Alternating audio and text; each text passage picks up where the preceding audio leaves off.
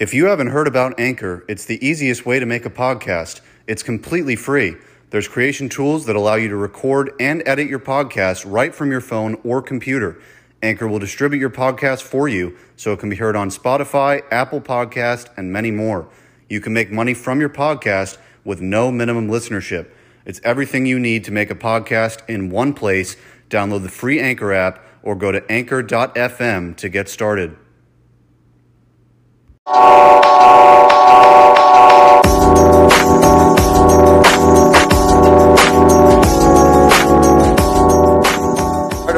Welcome to Strictly Sports. I'm Jacob Browne, joined here with my co-host CJ Uri. Steve Cashin has been partying for like three days about the Tampa Bay Lightning winning the Stanley Cup, so he isn't here for today's pod. Uh, but we're here to talk about everything else.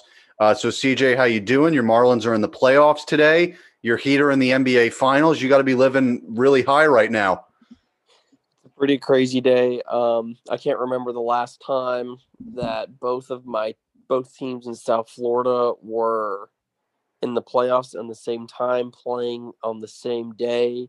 Hell, the last time the Marlins were in the playoffs, I was a toddler and I was at the game. Um, it's just crazy. The last time the Heat were in the finals, I was able to go to a few playoff games during that run, but um, I was a freshman in high school, maybe. So now I'm out of college, and I'm both of my teams, both two teams out of my four from South Florida Sports are playing on the same day in the playoffs. I can't ask for much more. So big day, and I really do believe the Marlins can do it and get to the next round. Yeah, I do too, and we'll get into that later. And um, you know, and this will never happen again either. You're never going to have baseball playoffs um, and the NBA finals happen on the same day. That's just because of this year, and so it creates stuff like this. And with Steve too, he's going right from the Lightning Cup run, and then the next day the Rays start their World Series run. So the scheduling's been really cool in 2020. I know it came because of some tragic scenarios uh, but still, it's cool for sports fans to have all this coming out at the same time. Uh, but FAU, they've had to postpone their first two games. We'll start talking about this uh, due to COVID. First game against Georgia Southern, FAU had too many tests. Second game against USF, I believe the understanding was that USF couldn't get their testing done in time. Uh, I believe the game could have been played, but I believe it was more USF's fault than anything else. FAU is scheduled to play Charlotte this weekend. I'm not going to call the game. I'll be in studio. Uh, but we're going to have John DeStefano and Chris Trapp calling that game this weekend. Uh, but uh, CJ, what do you think is going through FAU's mind right now? You've had your first two games canceled, and now you're going into this third game against Charlotte. Is the mindset different now that you've had these two weeks off? Maybe you're thinking you're a little more fresh, or are you thinking, shit, maybe we need to catch up here? Um, now I would say that it was shit. Maybe we need to catch up here if they had to play USF last week. Obviously, USF is more talented than Charlotte was going to be, or really ever will be. I still believe that FAU would have won last week, and Vegas had them open up as six point favorites on Monday. Um, I believe that this FAU football team is just a sleeping giant right now uh, within the college football world who isn't seeing multiple conferences play.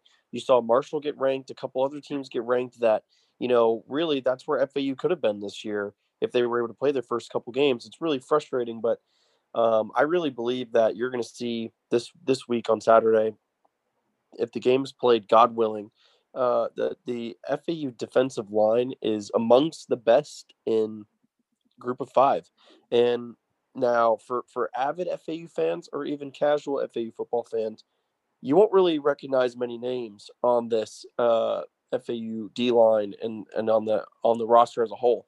But if you go on that D line and you look at those names, you look at those the the leadership we have on that um, D line through experience and at the same time height, weight, physicality, the whole nine. It's all there in that package, and I think they're going to eat this season big time. And then you're also going to see a heavy dose of that run game through BJ Emmons. I think that I think the Owls will be just fine this weekend if the game's played. Yeah, I mean Charlotte, excuse me, should probably be a win.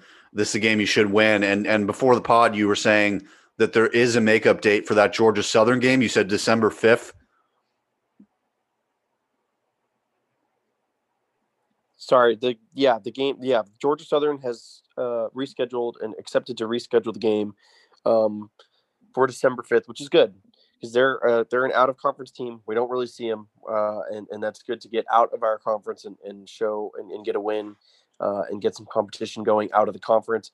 And I really hope that uh, Brian White and the athletic department are in talks with the South Florida uh, athletic department and rescheduling that game. That was a massive game for FAU recruiting wise.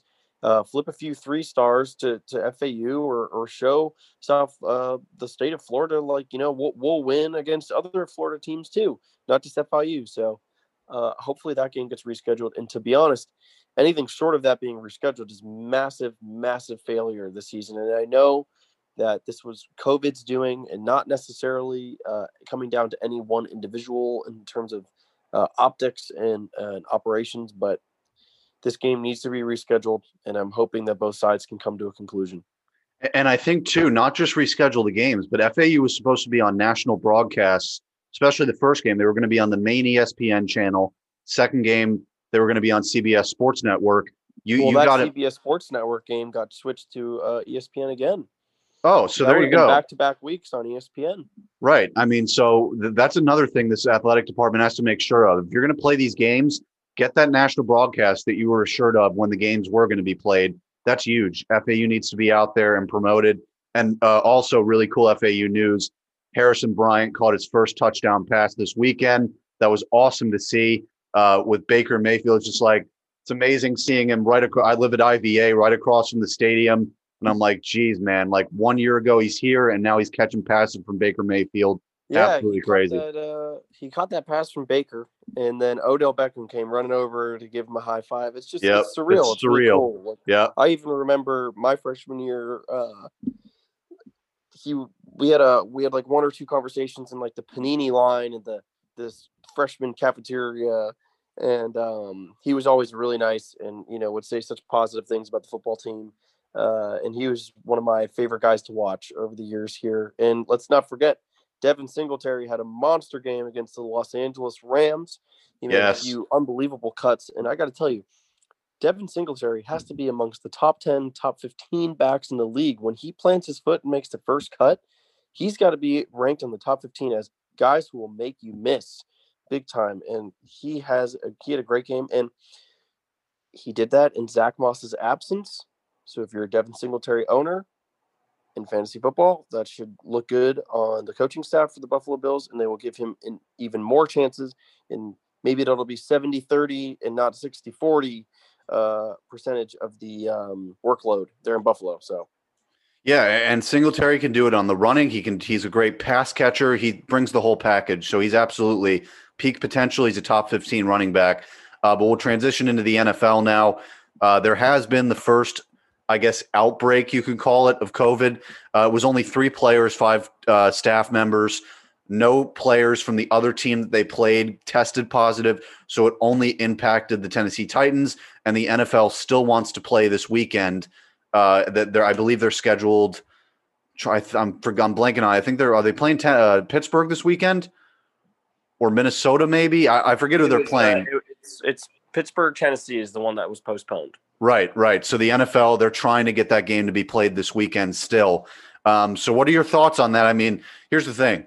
NHL, NBA, no cases the entire time. They were in a bubble. Baseball hasn't had any cases since the first two weeks when the Marlins and Cardinals were breaking out. Uh, literally zero for baseball. College football, obviously, there's been a few teams, uh, but that's going to happen when you have hundreds of schools playing at the same time. Someone's going to break out. Uh, and then the NFL, it took three weeks. So for the first outbreak for me to be three players, really not that big of a deal to me. I think they'll they'll they'll recover, and if they play the game on Sunday, nothing's going to happen. Absolutely. Um, I'm I'm a little I'm a little at ease here because I find the NFL to be a no nonsense league. Um, not in terms of you know like like like politics aside, uh, I feel like the I feel like the NFL when it comes to coronavirus is going to be no nonsense and is going to make sure that this game is played uh, swiftly. Um, and for all the the mishaps in the MLB at the beginning of the year, you know, they were the first team to start without a bubble. They had some some slip ups at the beginning of the year from a few teams, but when you look at it, uh, they ended up doing a pretty good job, and all the teams played and finished on time, and it was very fair. Uh, and I feel like the NFL will ensure that this game is played before next week's Sunday games. And uh, I think that this is what's going to happen. I don't think the game will be played Sunday, uh, as it as it was postponed. But anyway, I doubt the game is played Sunday. Uh, I think the game um, could potentially be on a Monday night doubleheader, but I think that we can maybe see our first ever Tuesday night football. And I think the game gets played a day afterward. And then I think that they put both teams in their matchups a day later uh, the following week so that they can get back to being um, their weekly schedules and they're not uh, at a clear disadvantage. But I do feel like the game is played on a Tuesday of this upcoming week or Wednesday. That would be awesome if we got Tuesday football, bro. I mean, that would be really cool. Um, and also, I'd like to point out, um, I'm completely forgot what I was just about to say. Uh, oh yeah, the, everyone was complaining when the Marlins and Cardinals got their COVID tests as well. When they were testing positive, they're like, "Oh, this isn't fair to these two teams." Both teams made the playoffs, so baseball didn't even suffer the consequences of, "Oh, two teams had to completely replace their rosters." Or in the Cardinals case, take like a week and a half off. Oh, this is so unfair. They're going to have to play so many games in such a tight schedule. They still made the playoffs. So didn't it really impact baseball at all in terms uh, of a competitive standpoint. And then after those two teams were testing positive, there were no positives anywhere else. So baseball did a good job, and now they're doing a bubble for the playoffs once the ALDS starts. So baseball was totally fine, but yeah, that would be awesome if we had football on Tuesday. So let's look at these week three games. Your Dolphins beat the Jags 31 to 13. You called that. You said they would win big against Jacksonville, and they did. Uh, what were your biggest takeaways from this game?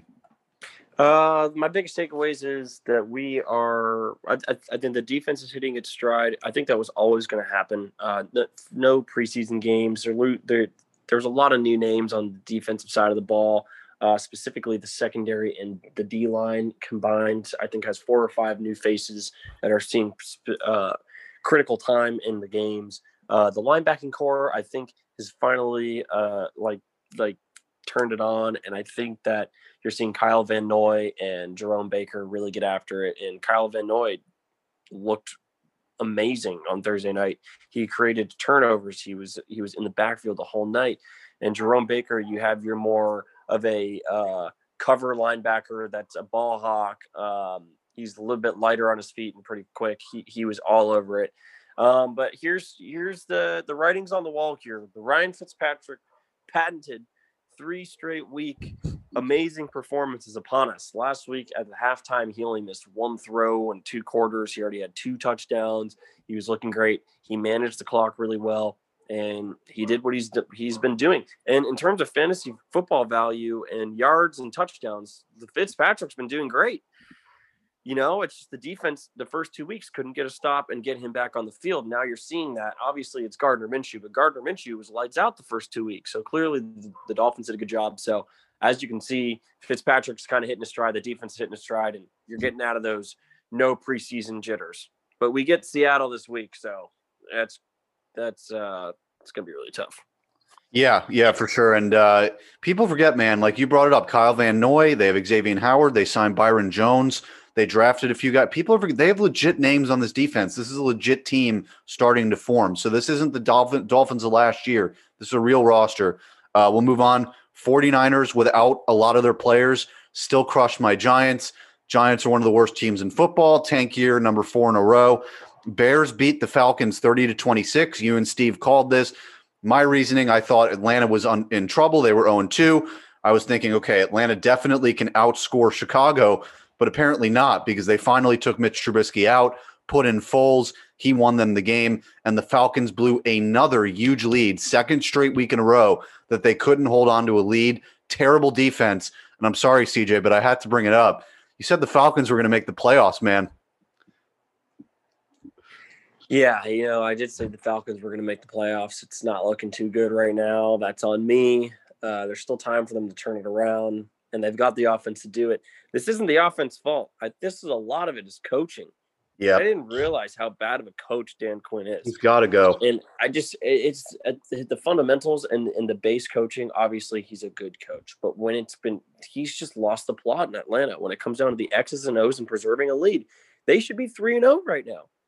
The Atlanta Falcons are actually should they should be two and one because they did they did get beat by the Seattle Seahawks. It wasn't really that close of a game, but they should be two and one right now, and they should yep. be you know looking in the driver's seat. Like you know, you start off two and one, and you're not necessarily in the driver's seat per se, but you you've got yourself through the first three games, and you know any team will take two and one, you know, and then you go to your next three games, and then hey, let's do that again, and they have the offense to do it. Calvin Ridley's the number one wide receiver in the NFL right now in terms of production. Matt Ryan's throwing the ball pretty well. It's just you ask Matt Ryan, hey, put up 35 points, but then you need to make this final throw to make it 42 at the end of the game. That's yeah. just not fair. The defense exactly. is horrible. The coaching just doesn't get them through the the uh, the last part of the race at the end of the game, and it's really tough to watch. But I will say that I was wrong. 0 and 3, doubt they're going to make the playoffs. So that's one pick already out the window. That's what happens, man. Hey, I'm already regretting my no Packers to the playoffs. That might have been my worst take of all time. So we're both, uh, you know, had some pretty bad NFC predictions there. Uh, but the Falcons are about to go to 0 and 4 because they're facing the Packers this weekend. I don't think there's any chance that the Falcons win that game. Uh, I feel like to me, if you're the Falcons and you're serious about winning, fire Quinn after he loses to the Packers. You can't keep that coach in. Uh, they should have fired him after last season, and now he's going to be 0 4 this year. Inexcusable. They have the roster to do it. You're completely right. Uh, then we'll move on to Rams Bills. Bills won 35 32. You were really close in this one. You called Rams in a shootout. Uh, they almost came back and won that game. But I'm telling you, Josh Allen, he's looking very legit. He's not throwing interceptions like he did last year. His completion percentage is a lot better. He's a great runner. And this Bills team is turning into a very formidable force. Uh, yeah, look, uh, the defense, I, I, I was, I'm really surprised by the defense so far. The Buffalo Bills defense is just not good whatsoever. Right. Yeah. I'm shocked by that. Yeah. They put a lot of draft capital into this defense. They put free agent capital into it too uh, uh, financials, the whole nine. Uh, Ed Oliver, the list goes on. Really, that defense is just stacked with guys, uh, and they always have been. The Bills have had a pretty damn good defense for the better half of the last ten years. Mm-hmm. Uh, so it's really surprising that they're giving up all this, all, all, these yards, these points, these comebacks. I mean, dude, the freaking Dolphins, Fitz, Fitz looked just fine against them the week before that. He put up 28. It was a 31 to 28 game. Right. So for everybody praising Josh Allen, which he deserves the praise, Josh Allen has looked really, really good. You can't sit here and say this defense is good enough to get you far in the postseason. It's very I'm true sorry, because all you're looking for, eh, like you know, it could be week wild card one, or it could be the divisional series uh, round two. One or two bad throws from Josh Allen, despite him throwing three touchdowns, it doesn't matter. The defense is going to let up those touchdowns um, the other way. And I knew the Rams were never out of that game, even down 28 to 3 or 25 to 7, whatever, whatever yeah. it was. They were never out of the game, like not one bit. Sean McVay knew that. And to be completely honest with you, the Rams came back, and for me, they won that football game. That phantom pass interference call at the end of the game saved the Buffalo Bills. And then Josh Allen throws another touchdown. But that game never should have been won by the Bills. It was third and 25 with like 20 seconds left and they give him a pass interference call that was a phantom pass interference call on the six yard line. Unreal. Incredible. Incredible. And if that that's got to scare you if you're a Bills fan or you're a Bills coach, uh, you know, I'm sorry, but Josh Allen can light it up for you as many weeks as possible. But if you don't have a defense that's going to stop him, I'm sorry, it's just not going to work.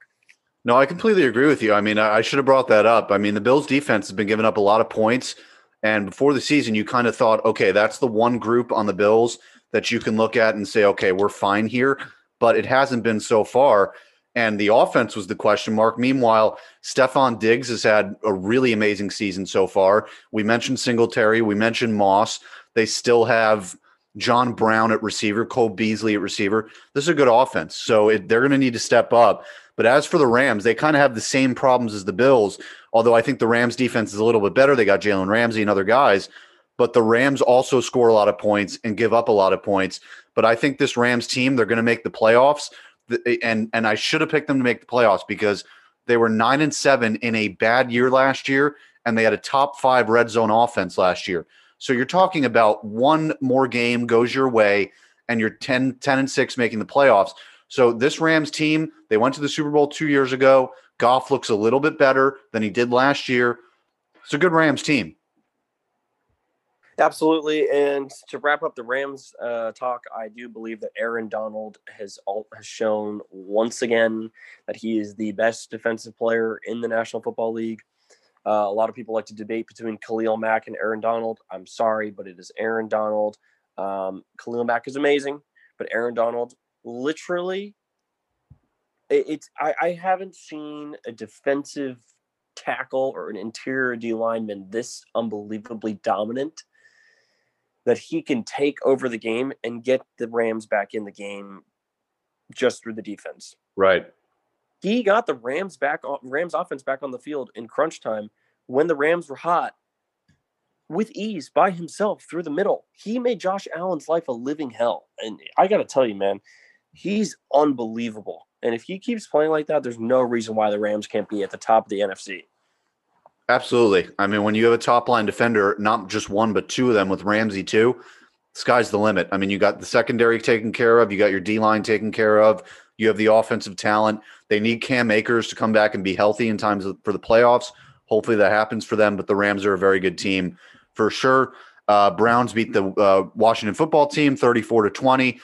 They should have. The game was too close for a little bit. Baker's overrated. We'll move on. Titans beat the Falcons 31 to 30 man, the Vikings, another team. I picked them to win the division. They're 0 3.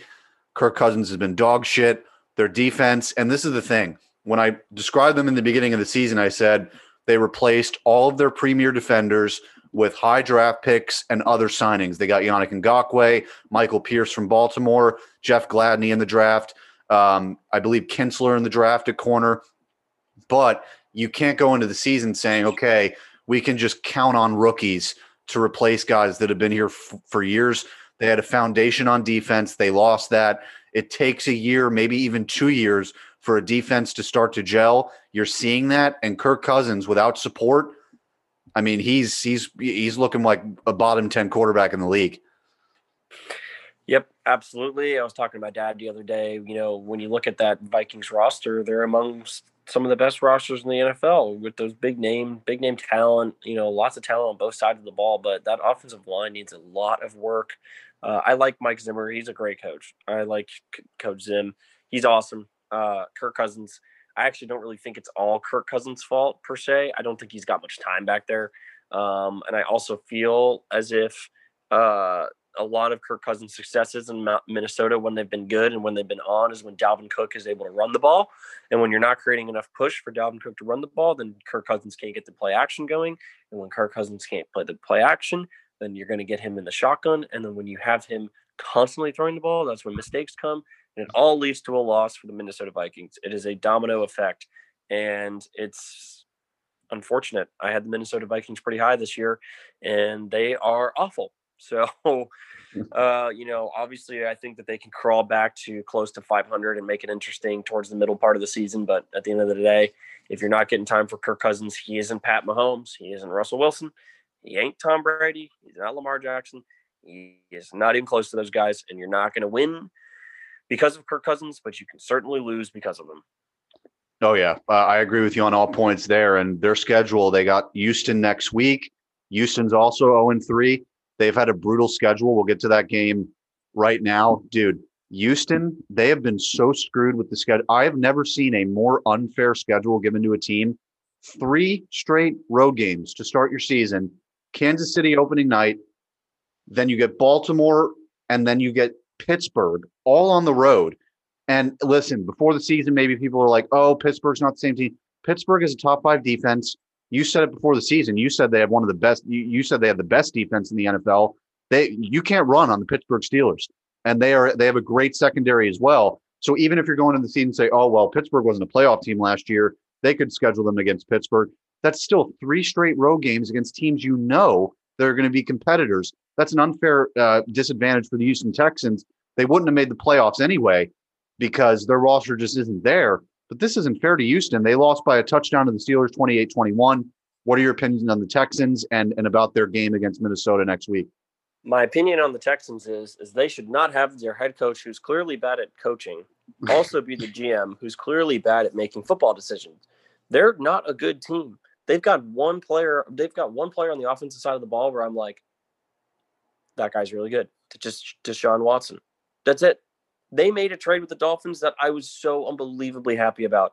Laremy Tunsil for two first rounders back to back years. Are you joking? Yeah. Laremy Tunsil might be a premier left tackle talent, but he's not putting it all together in Houston. And he's not looked good since he got there. I have not heard one critic say, dude, that trade was great. Laremy Tunsil looks awesome in the Texans uniform. He's Yeah. killing it over there.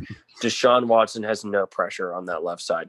Yeah, right. Deshaun Watson's on his back foot before the play even starts. And guess what? The Dolphins own their draft pick. And right now, the Dolphins are in pole position for the first overall pick without even sucking because we get the pick from the Houston Texans. That team is Real. not good.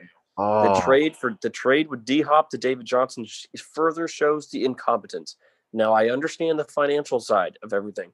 They're going to pay Deshaun Watson all that money. They probably can't afford a DeAndre Hopkins type guy. But guess what? Deshaun Watson ain't worth that kind of cash. He's really, really good, and he's a top 10 quarterback in this football league. But unless your name's Patrick Mahomes, Russell Wilson, or freaking Lamar Jackson, you're not getting that money.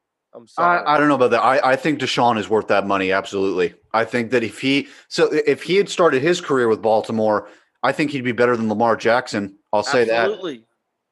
Absolutely. So But I- the I thing is, is he's not in a position. He's not in an organization that knows how to do shit. So when you're going to give Deshaun Watson that amount of cash and then tell Bill O'Brien now budget the rest of it and give us a roster, you Right. can't do it. Yeah, then He's no, not going to that's be able to do it. So I retract. I, I'm going to retract a little bit here. Deshaun Watson is worth that money to an extent, but not worth that money in this organization. He's worth Yeah. that money in a Chiefs uniform. He's worth that money in a Packers uniform. He's worth that money in a freaking Ravens uniform or, or a Steelers uniform. Organizations that know how to budget, win, and coach. Texans don't know how to do any of that, and they're screwed for years to come. And I feel bad because I liked watching Deshaun Watson sling football. Yeah, I, I don't know why Watson would do that to himself either. Like test the free agent market. I you, you, I feel like he could have gotten even more money by saying, "Okay, I'm going to wait for contracts to come in and decide which offer to get." Could have had some leverage and said, "Hey, I'm on a terrible Houston Texans team, and I still won X amount of games, still had X amount of passing yards, still did this, still did that." He could have gotten way more money on the open market, in my opinion. I think it's a dumb decision by him not to test that. Another Hey, quarterback. but, you know, I got to tell you, it's it's it's nice to see some loyalty though in sports. It is. He was drafted It by is. the Texans, and he enjoys the he enjoys living there, and he wants to win in Tex in, in Texas. I like that. I would not say that. Okay, look, Kansas City. I, I've never been to the city, so I could be totally wrong here. But I would not say that Kansas City is on your top ten list of destinations in the United States of America that you would want to live in. yeah, Patrick Mahomes is loyal to Kansas City and he loves to win there and he wants to constantly win in Chiefs Kingdom. That's awesome. You need to see more of that. Pittsburgh. Pittsburgh ain't a great place to live. I'm sorry. You're you're not living in Pittsburgh. You're not growing up saying, I can't wait to get a condo in Pittsburgh. I can't wait to settle down there and have a family outside of Pittsburgh. No, no one's doing that. But it's the organization. People want to win for them. That's cool to see. We need to see more of that in sports. We need to see more of that in basketball.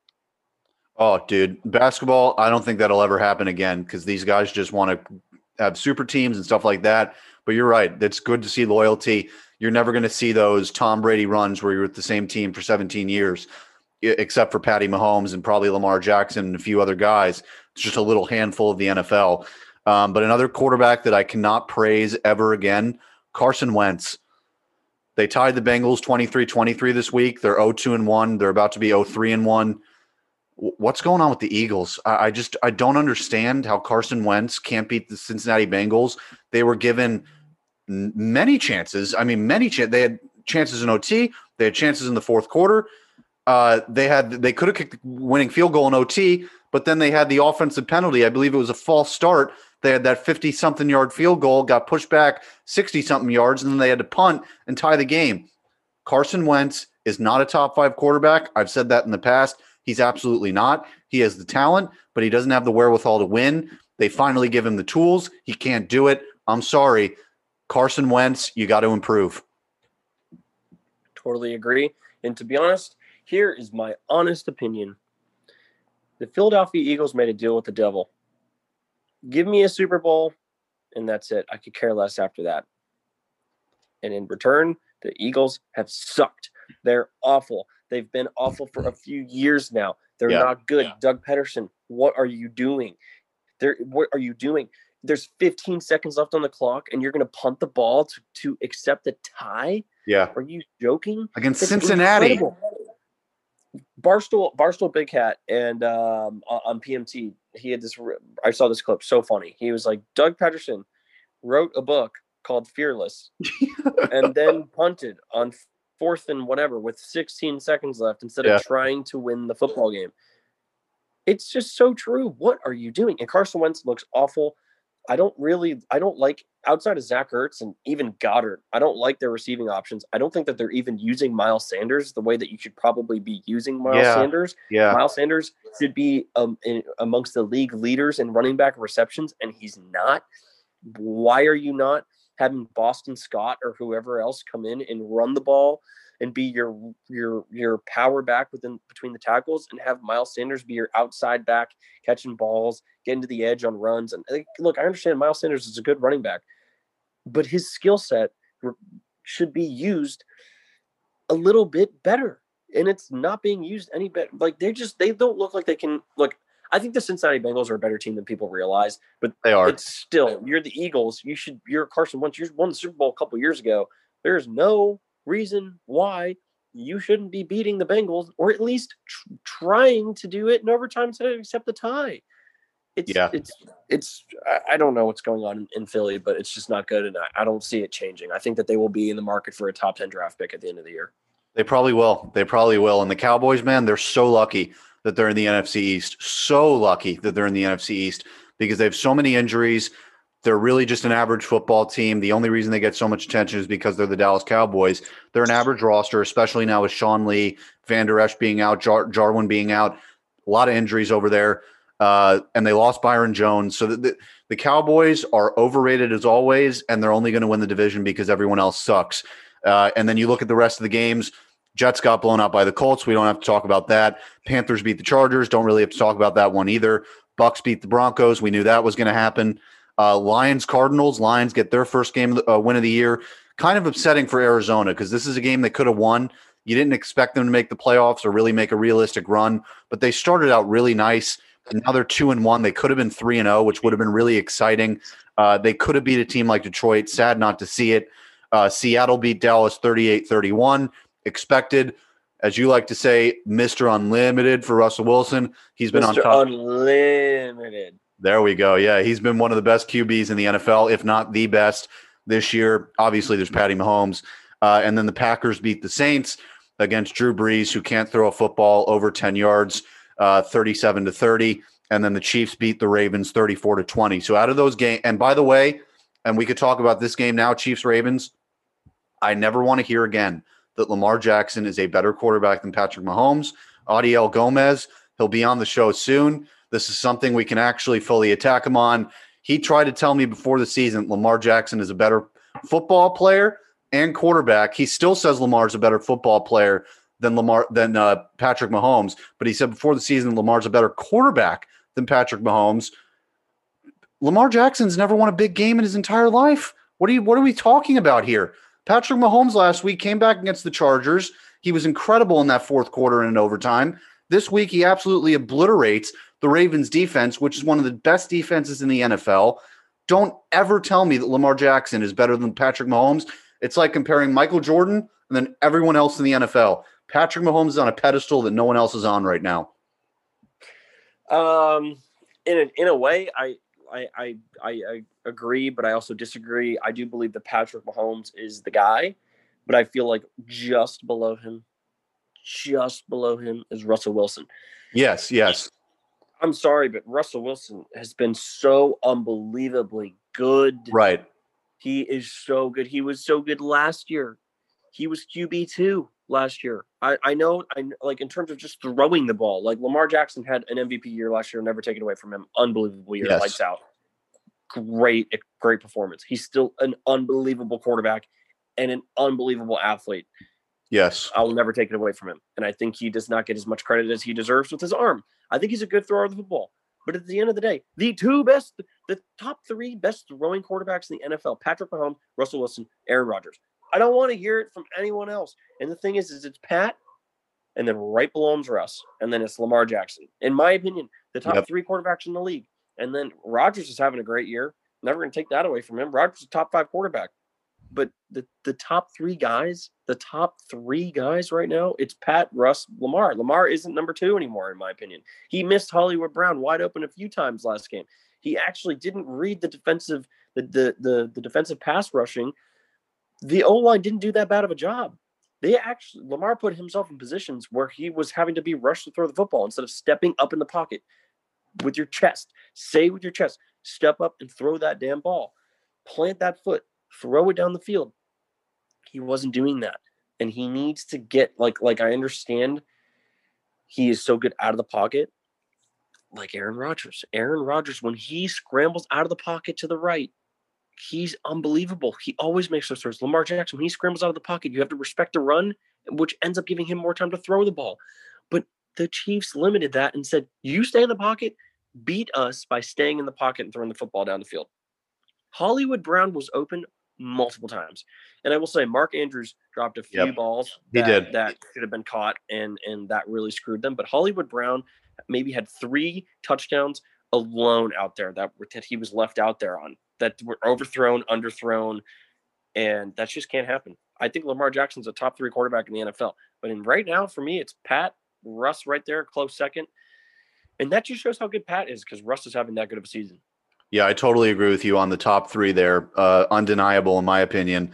Uh, quick thoughts on the Saints. Are they in trouble here with with Brees? Um, no, I see. I think that the Saints are in a very similar situation as the Dallas Cowboys, but just in a better, a way better division. So, I believe that the New Orleans Saints, the defense is highly overrated. I like the pass rush. Outside of that, eh, it's bad. Ugh, it's not good. Not good one bit. Uh, Drew Brees, I think is you still can win with Drew Brees, and Drew Brees can still win you a game. Uh, I just he needs to. I think he needed a few games. There was a lot of drama this offseason. Uh, you know, he got FUs from his from teammates, from people around the league, and it, it was a tough offseason. No preseason. Um, it's hard. I mean, I just I know it's three games. They're one and two right now, but when you have Alvin Kamara playing the way he is, Michael Thomas has been out. They haven't got a full game from Michael Thomas. Not, week one, they didn't even get a full game from him. Week two and three, he wasn't even in the game. That's their number one guy on offense outside Kamara. Like him and Kamara are just like you, once you got to respect the run and throwing the ball to Kamara, then you have to take somebody away from the middle of the field. Michael Thomas slant, boom Yeah, that has been that has been their bread and butter for the past three years. And you don't have MT, and I think the defense needs big adjustments. But I got to tell you, Drew Brees, you can win with him, and that pass rush is good enough to get you the ball back a couple times. But I think they're in a very similar situation as the Dallas Cowboys. The Dallas Cowboys are one and two. They're just in a shit division, so they're definitely going to make the playoffs because they're the best team in that division.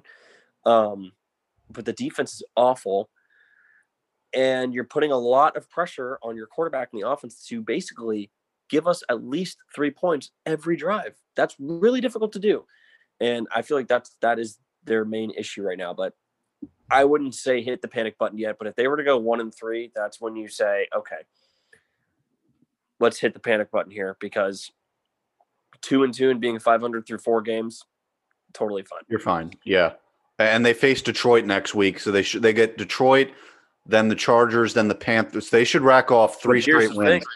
Here's the thing. Detroit just went and beat a very good Cardinals team on the road. And I know that people say, you know, on the road, whatever, but it's different time zones. It's a long distance from Detroit to Arizona. Right? Yeah, It's a road game. and, And- Detroit can and- score. And Detroit, but that's the thing. Detroit can score. And what Detroit is going to see is okay, so we saw Derek Carr absolutely destroy the Saints in, in the short passing game. Him to Darren Waller for 10 for, for within the 10 to 12 yard radius was the Saints couldn't even put a hand on it. They, they couldn't figure it out. I like TJ Hockenson, and Stafford throws the ball just as good as anyone in the league. His arm is just as special as anybody in this in the NFL. It stacks up against the league's best. I know he makes some crap decisions. So I know he's not a guy that you have to respect out of the pocket, but he's going to throw the ball, and you know he's going to get 20 completions a game because he throws the ball like 40 times. So it's really going to. I, I think that game can has potential to be a shootout. I, I think that the Lions receivers and tight ends are going to um, have their way. And then you got to think about it. AP, D'Andre Swift, Kerryon Johnson out of the backfield. So then you have to allocate def- defenders to go cover that. And then you have Marvin Jones, Golladay, and Hockenson down the field. There's no reason why the Lions can't push the Saints to a really close game. For the Saints, you can't look at this game and be, you know what, this is a game that we're probably going to win. It's a 50 50, in my opinion. Yeah, like that's the thing with the Lions is that you look at that offense and you say that stacks up uh, roster wise one of the best. They just can't go uh, and get those wins. But on a week to week basis, when you look at them in individual matchups, you can't take them lightly because they do have that offensive talent. And I will tell you, one team that does have a legitimate offense in the NFC South, the Tampa Bay Buccaneers, they are top five in every category right now defensively. They were also top five last year uh, I believe second half on, they were top five in every defensive category last year. That D line is nasty with Suh, JPP, Vita Vea, um, Shaq Barrett. They added corners, uh, Winfield in, in in the draft. This Bucks defense is is real. Yeah, you know, I I I kind of had my doubts about the Bucks defense, but Shaq Barrett and you know the rest of the guys that you just mentioned, I mean, they can clearly get the job done. I do still believe that they're going to need a little bit more from Leonard Fournette and Ronald Jones as yeah. a whole uh, going forward. Because look, I, I I say this because it's true. Tom Brady is the goat of winning football. He is a winner. He is a guy who's going to win. He's not the most talented guy. He's never been the most talented guy in the league at any given time in his in his career, but he knows how to win, and that's what matters. Tom Brady, I love you now that you're in the Bucks. I don't.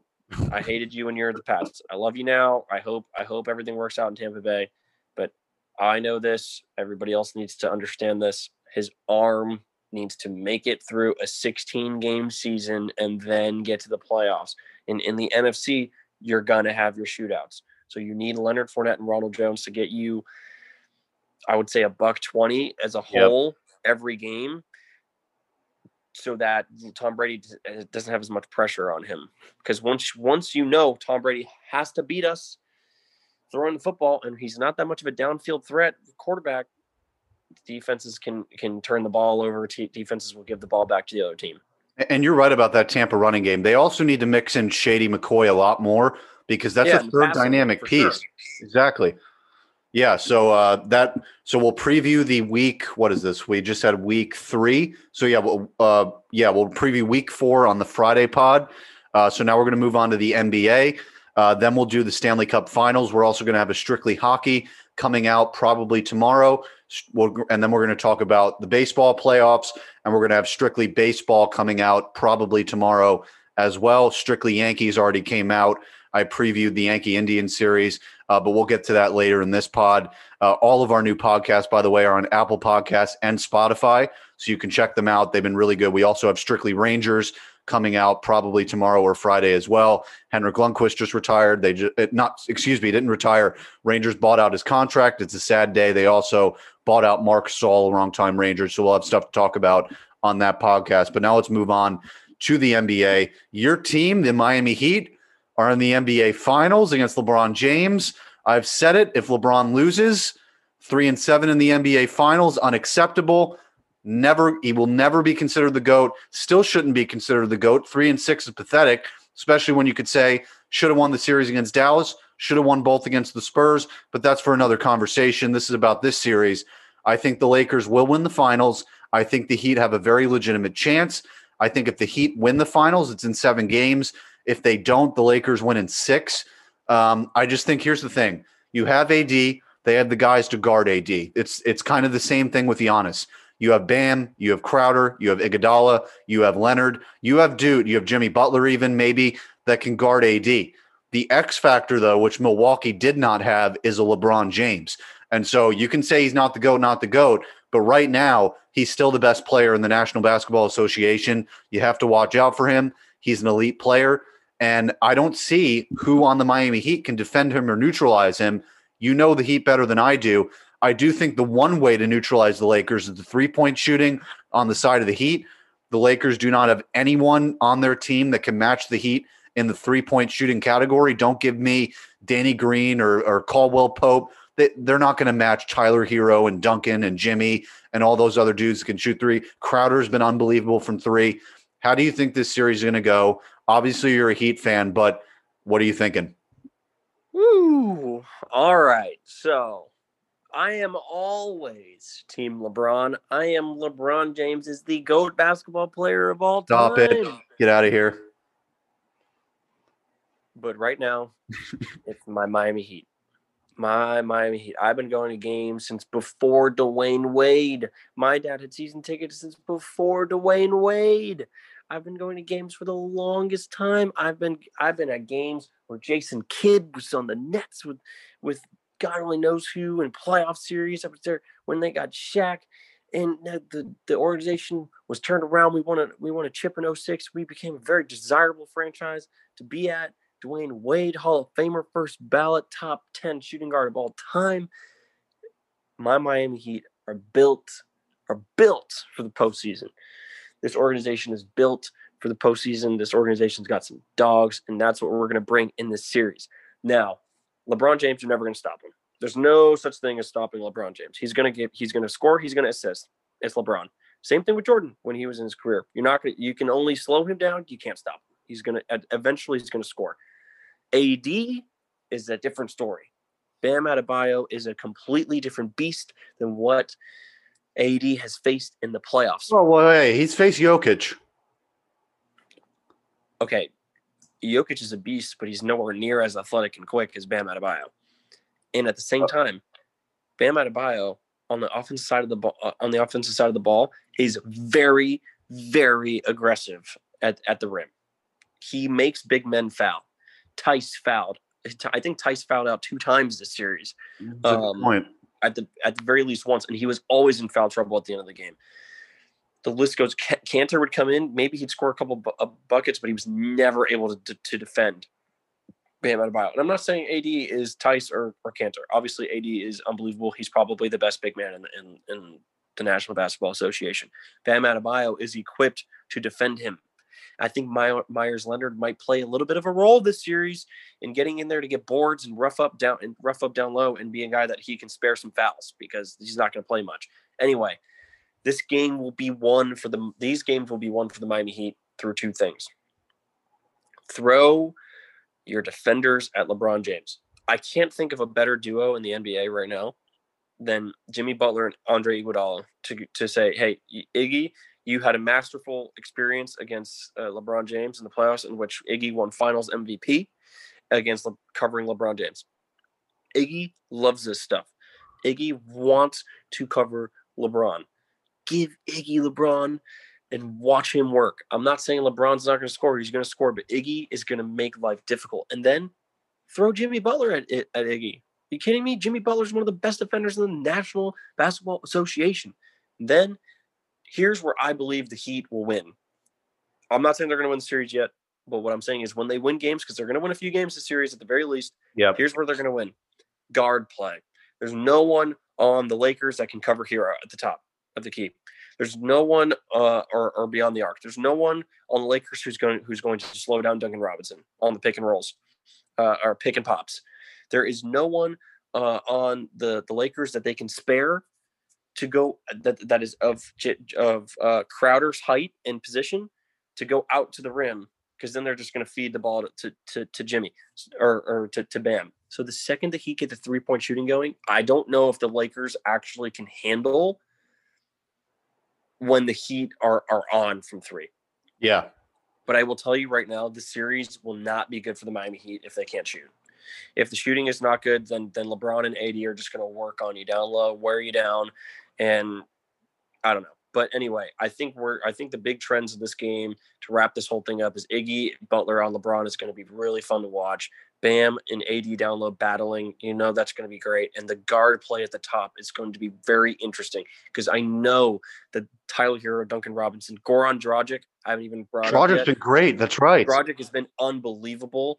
You got Dragic at the at, like feeding the ball to Herro and, and Duncan Robinson. I'm telling you, man, point guard, shooting guard is going to be huge. Those those battles this series. I got a question too. What have they been doing with Nunn? Because one of my friends said they've kind of not been using him a lot. So it's it's weird. Kendrick Nunn was had the most rookie of the months in the season. He was a starter for basically the entire year. Uh, he came to the bubble, had had something happen, uh, had to leave the bubble, had to come back, uh, and at that point, Dragic was already lighting it up, and Spo kind of made the decision just to go ahead with Dragic. Um, and when Nunn has played this this postseason, he's either been oh Nunn's come in, he's given us some good energy. You know, Dragic's got a rest and he's attacking the basket. This is old. This is Kendrick Nunn from regular season, or he's gone in and has been a little lost. So I don't know if we're going to see Kendrick Nunn much this series. I'm just going to be honest because I think what they might do is they'll just do point Herro. Tyler yeah. Herro has ran the point a few times, and they might just go point Herro. Dragic comes off the bench, and then you got Herro and Duncan Robinson out there, or D- Duncan uh, off the floor and you just run Dragic Herro. I, I hope we see Kendrick Nunn. He offers a different uh, uh, dynamic to the offense when he's in. Yeah, I agree. And uh, another point that you know we could bring up here: Iguodala, six straight NBA Finals. He faced LeBron James four times. What you said, he won the Finals MVP because of his performance, not just offensively but defensively against LeBron James. But here's another thing: Erik Spoelstra coached LeBron James in multiple playoff runs. He knows how LeBron James plays basketball. So if there's any coach in the NBA that knows how to stop LeBron James, it's Spo. Absolutely. Uh, I think a thing that the the mind games have already started. He already is. Pr- he. Look, uh, he means it when he praises Coach Spo. He means that.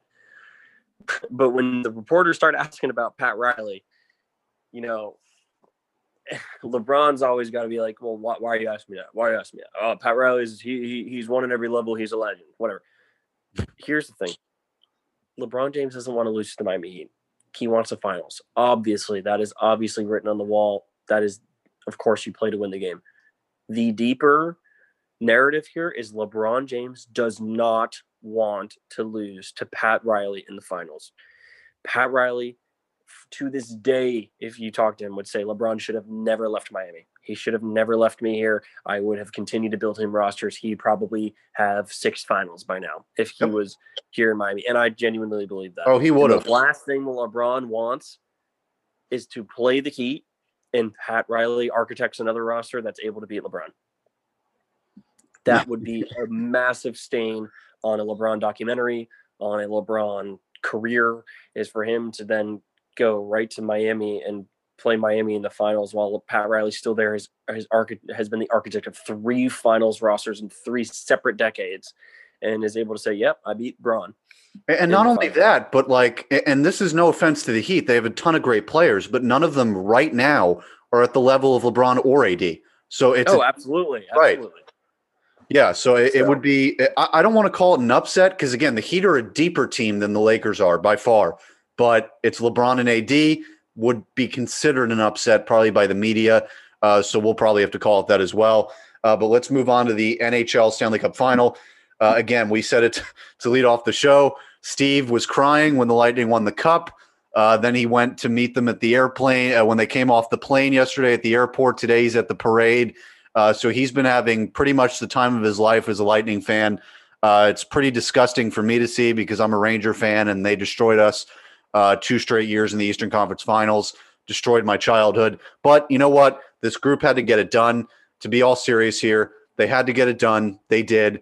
They came off the sweep last year against the Columbus Blue Jackets, which was an absolute embarrassment. They outplayed everyone they played in the postseason this year. They had that mindset going in. They were like, wait a second, we have a better roster than we did last year. We had the best regular season in the history of the NHL last year. No one's talking about us. Everyone's obsessed with the old Boston Bruins, with the old Pittsburgh Penguins, the Capitals that weren't deep. No one was talking about the light. Everyone was obsessed with Carter Hart, even though the Flyers have no offensive talent outside of Konecny and a few other guys.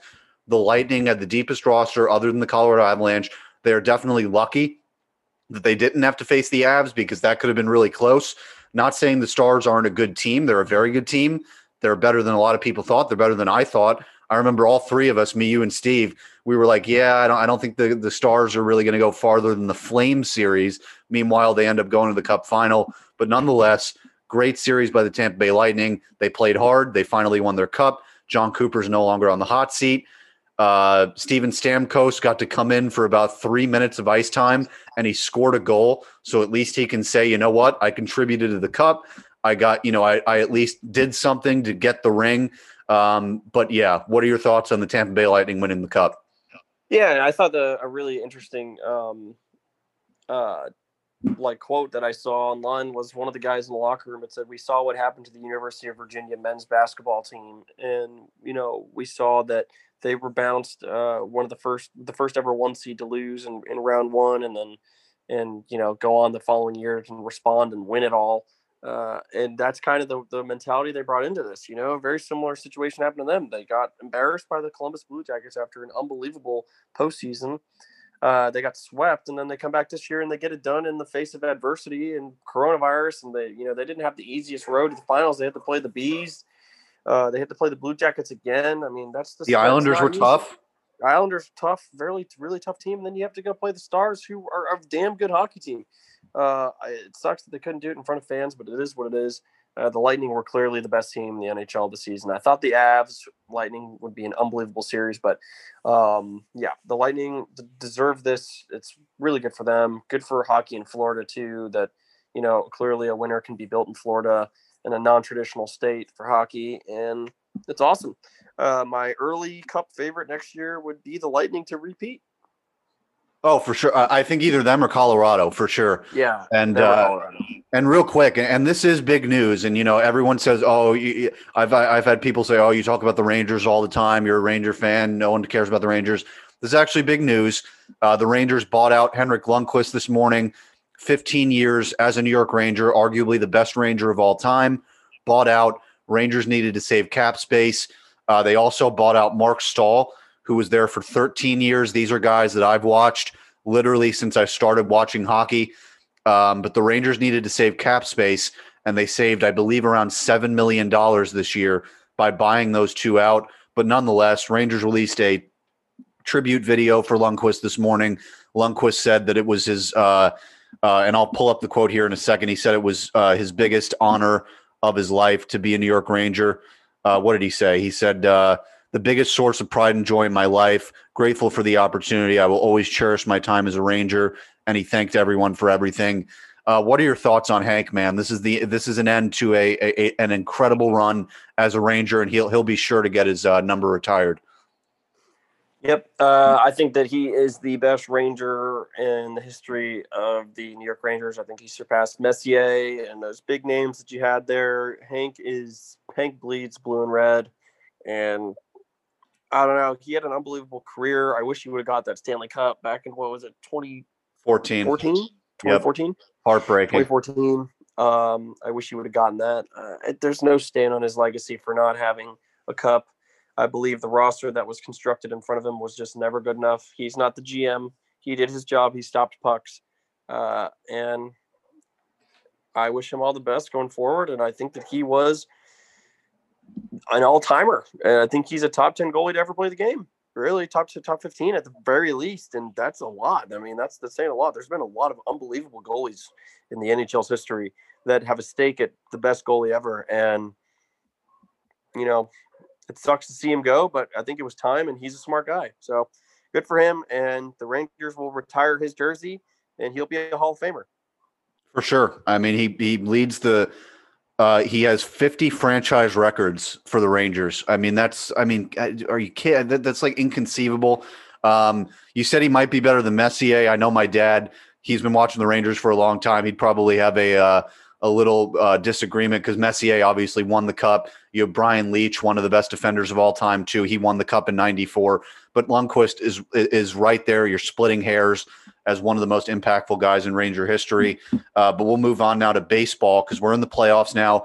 Uh, I, w- I do want to apologize. We were supposed to have strictly baseball come out before the playoffs started, uh, but we've had some scheduling issues with getting that podcast on. And actually, right now, I'm turning on the Braves and Reds game, which is in the bottom of the second inning right now. We're on Wednesday, so we've already had the game ones in the American League. Uh, CJ, you're a uh, Marlins fan. They're in the playoffs right now, and I'm going to pull up the bracket here if I can find it. I don't know where it is uh, on this. You know, baseball. By the way, they have the worst app I've ever seen. Um, so I'll have the screenshot here, the bracket in just a second. Uh, okay, yeah. So the Blue Jays, they're facing the Rays in a three game series. The Rays are the number one seed. Blue Jays are the number eight. Rays won game one. They're going to win that series. I, I, don't think we really have to talk about that one. Uh, then we have Yankees and Indians. Um, and here's the thing about the Yankees. Uh, I did my Yankee podcast the other day. I said the Yankees had to win game one or they were going to lose the series.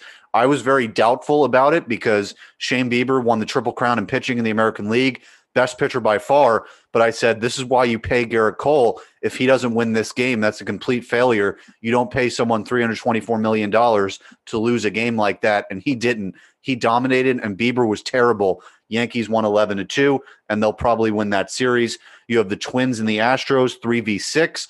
Uh, the Astros won game one. I still think Minnesota comes back and wins the series because uh, Houston had to use not only Greinke yesterday, but they used the guy that they were going to put in game two as their starter, Framber Valdez. They brought him in as a bullpen guy yesterday. So I think they're they were already light on pitching without Verlander, without Gerrit Cole. Uh, they're light on pitching, and now you're backing up your rotation a day. Um, so I think the Astros will end up losing that series. And then you have the A's and White Sox in the AL. White Sox won game one. So I don't know how familiar you are uh, with the team, CJ, but do you have any predictions for the AL? Um, to be honest, that interruption. We had some audio issues with the podcast. The connection got lost. Uh, so we're not going to have CJ for the rest of the pod. It's kind of a shame because he's a Marlins fan. The Marlins went in the playoffs. I'm actually recording this after their game one. He picked Marlins in this series. I actually did too. I called an upset, um, but uh, you know it, it, might be hard for you to believe just because we didn't say that before the game. But uh, we're being truthful. We both called Marlins in an upset against the Cubs. I think the Cubs have a very overrated team. Their bullpen is pretty bad. Um, they don't have a legitimate closer, so uh, I, I, think the Marlins have had this upset gene in them all year, and they're going to keep it going at least against the Cubs. Not farther than that, but at least against the Cubs. Uh, the Astros also just swept the Twins. What a pathetic performance by the Minnesota Twins in every playoff series they played in for like the last decade plus. This team does not know how to win in the playoffs. They just got swept by a Houston Astros team without Justin Verlander and Gerrit Cole. They throw out Zach Greinke, who did pretty well, but then they used their game two starter in game one, which you just heard me say uh, a few minutes ago. By the way, I should have said this to lead this off. I'm completely wrong. I said Minnesota would come back in this series, mainly because I said Houston used Greinke and their number two starter in game one. So I'm saying who you're going to throw out in game two. They threw out Jose Urquidy, and he shut the Twins down. The Twins are pathetic in the playoffs. I'm sorry. Swept by the Yankees last year, swept by the Astros this year.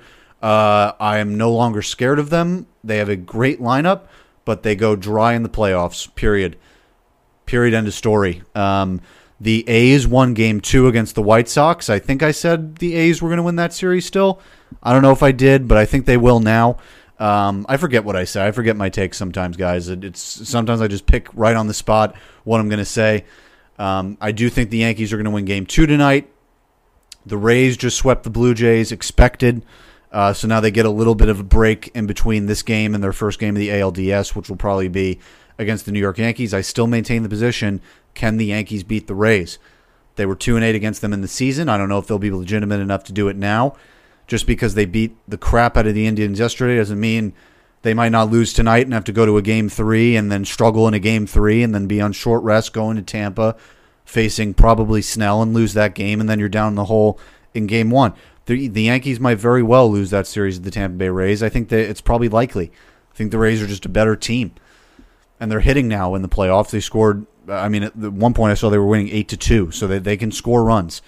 Uh, they've been putting Nate Lowe at first base, so they have Nate Lowe and Brandon Lowe spelled the same way, L O W E. I've never seen something like that. It's pretty crazy.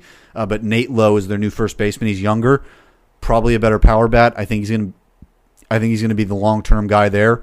Choi struggled this season, kind of a season unexpected last year, and he'll probably ride the bench for the Rays. Looking in the National League, the Braves won Game One. Uh, I saw today, which I, I, I forget every year how bad the Braves are in the playoffs. They haven't won a playoff series since 2001, and they won Game One today in 13 innings, one nothing. it's kind of frustrating because I was sitting there and I'm like, there's four other games on right now. I don't really want to keep watching this one.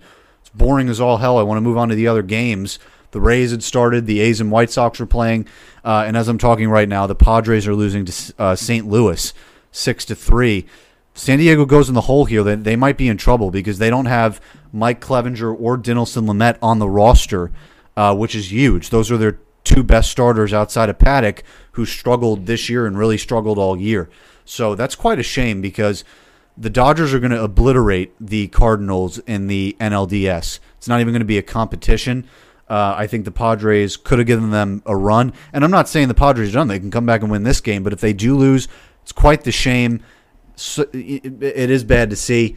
I'm trying to remember what else we were going to talk about. But bottom line is CJ called the Marlins. They won game one today against the Cubs. They only need one more win. And they're throwing out Sixto Sanchez in game two. This kid throws 100 miles per hour. And the thing that's biggest about him to me, Pedro Martinez compared himself to Sixto Sanchez, that's about as high of a compliment as you could possibly give someone. Pedro did that for Deivi Garcia too. It's not it's not a compliment that you hand out very often. So uh, that's the rundown in baseball. Um, I guess I can keep giving the bracket. I think the Dodgers are going to go to the World Series. Uh, filling out the rest of the bracket to me is pretty pointless because whoever comes out of these other series, I just don't see doing anything. Um, I'm trying to think about who the other series. So it's the the, the so it's going to be Padres Cardinals against the Dodgers series, and the Dodgers are playing the eight seed, so they're playing Milwaukee. That's right. So Milwaukee's playing the Dodgers, and then you have the Braves against the Reds. So the winner of Braves Reds is going to play the winner of Cubs Marlins. I don't see any of those four teams being as strong as the Dodgers. Dodgers will go to the World Series, and quite frankly, they're the strongest team in baseball. And if they don't win this year, I mean, they're right now they hold the title for me as national chokers. That's absolutely what they are. They've had teams for the last five, six, seven years that have been World Series cal- caliber, and they've not been able to do it. Specifically, two World Series in a row against Houston and Boston. So they should have been able to win the World Series at this point with the talent that they have. Now they have Mookie Betts to add on to it they should they should win the World Series this year. And as far as the American League goes, uh, like I said, I think it is likely that the Rays are going to win the ALDS. I think they'll advance. I think Oakland wins the series against the White Sox. It will be Oakland against the winner of um,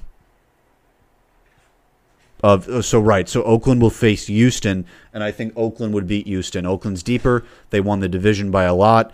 The Astros have been in- inconsistent all year, and they beat a very ter- quite frankly, a terrible team in the playoffs, and the Minnesota Twins, a completely non-clutch team. I mean, you, you want to talk about chokers, the Minnesota Twins are arguably worse than the Dodgers, but I would say losing in the World Series twice in a row to a team, two teams you probably could have beat, might be worse. But anyway, Oakland will definitely beat Houston. It will be Tampa and Oakland in the ALCS. Now, I will say, if the Yankees find a way to beat Tampa in the ALDS, I think that they will win the Oakland series because I feel like if they can win t- against Tampa, I feel like they can beat Oakland and go to the World Series. But ultimately, the Dodgers are the favorites. I think they will win the World Series this year.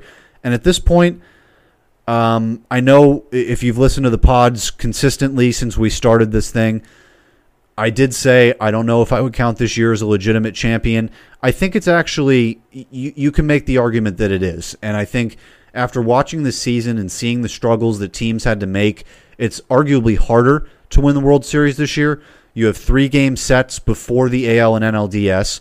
Now you're going to be playing five straight days in the DS series, seven straight days in the CS, and seven straight days in the World Series. That's a lot. That's a lot of baseball. So uh, I don't want to keep going on a baseball tangent here because we have a podcast for that, strictly baseball. I know I said earlier in the podcast it would drop today. It won't. Steve decided to go to the parade for the Tampa Bay Lightning. Can't blame him there. So that'll come out tomorrow. We're also going to have Strictly Hockey probably coming out tomorrow. Another episode of Strictly Sports on Friday. Strictly Rangers coming out this week as well.